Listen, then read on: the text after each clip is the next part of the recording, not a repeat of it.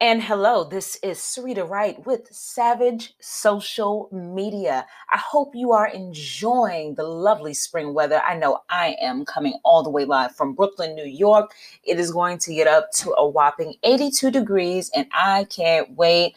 I have broken out my lightweight denim just to stun on the girls. But that's not why you came here. You came here to learn about how you can transform your social media and up your digital marketing game in 2018. Today, we're going to talk about establishing goals for your social media, right? We're upping this from just doing social media as a hobby to actually leveraging it so that it brings us business, helps us build a great audience, and helps us to live a better life of our dreams from our own brand voice, right? We want to control the conversation as it pertains to our brand, to our company, no matter if you're a solo entrepreneur or if you run a Fortune 500 company. So today, again, we're talking about how to establish, or what are some type of goals that you can establish for your social media. The first one I'm going to talk about today is brand awareness. And this is about you becoming relevant to potential buyers. So this means you're going to be posting content, one, regularly, that answers questions that your audience is asking and provides value. Now, some analytics that you can track: increase in engagement, likes, comments, follows, retweets. And a smart goal that you can set is to say, hey, we want to gain 1,000 Instagram followers by the end of the month. And how we are going to do that is by creating video content, writing articles, recording a podcast, and we are going to share that content on LinkedIn, Instagram, Facebook. We are going to build a community of influencers around our industry on Instagram. We're going to like, share, and respond to the content that they're posting so that they are aware that we exist. And we're going to build a two-way relationship. And at the end of the month, we're going to go back and see if the content that we created resonated, if the content that we posted on these networks led to an increase of likes, followers, and retweets. And ultimately, did we reach our goal of gaining 1,000 Instagram followers by the end of the month?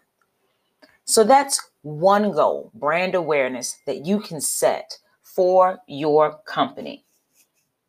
The next goal that everyone really, really cares about: driving sales and leads, especially if you have to really answer to someone else about your marketing, your social media efforts, because a lot of times, to be quite honest, people higher up and who are not doing the work really don't get what the hell is going on. You know, they think, oh, you're just posting on Facebook and you're just doing us on LinkedIn. And it's like, you can look at the traffic on Google Analytics. We can see where people are signing up on our email list from, and then you go back and you remarket to them and retarget to them. But again, getting back to driving the sales and leads, this is a goal that you can also establish for your social media. And you really should be leveraging it to acquire leads and generate sales. And if you're not, then you're really not using social media properly. It's something that most companies strive for first, but without building the brand awareness and nurturing a community, you're really not going to get any sales from that, providing value, educating the audience. So, you know, you always want to think about providing value first, building a community first, and that should be driving to sales and leads. So things that you can keep track of to know if this is working and having a positive impact for your business. One, is there an increase in web traffic? Increase in click-through rates? Increase in call to actions, learn more, shop now? Increase to people coming to your landing pages to learn more about your products. And an example of a SMART goal would be, what's you want to get an average of 5% click-through rate on tweets by the end of the year. So you're leveraging specifically Twitter. So you're going to put a plan together that you can adjust every month or so, a strategic social media strategy for in this example, Twitter. And by the end of the year, month over month, did we get a 5% click-through rate on Twitter?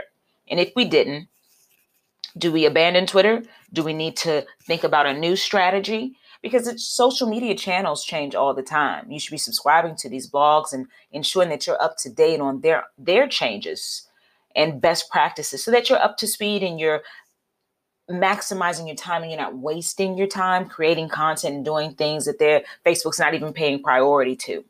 So those are just two ways and two things, two goals that you can establish for your brand. Again, the first one was building brand awareness, and the second was driving sales and leads. So until next time, this is Sarita Wright from Savage Social Media.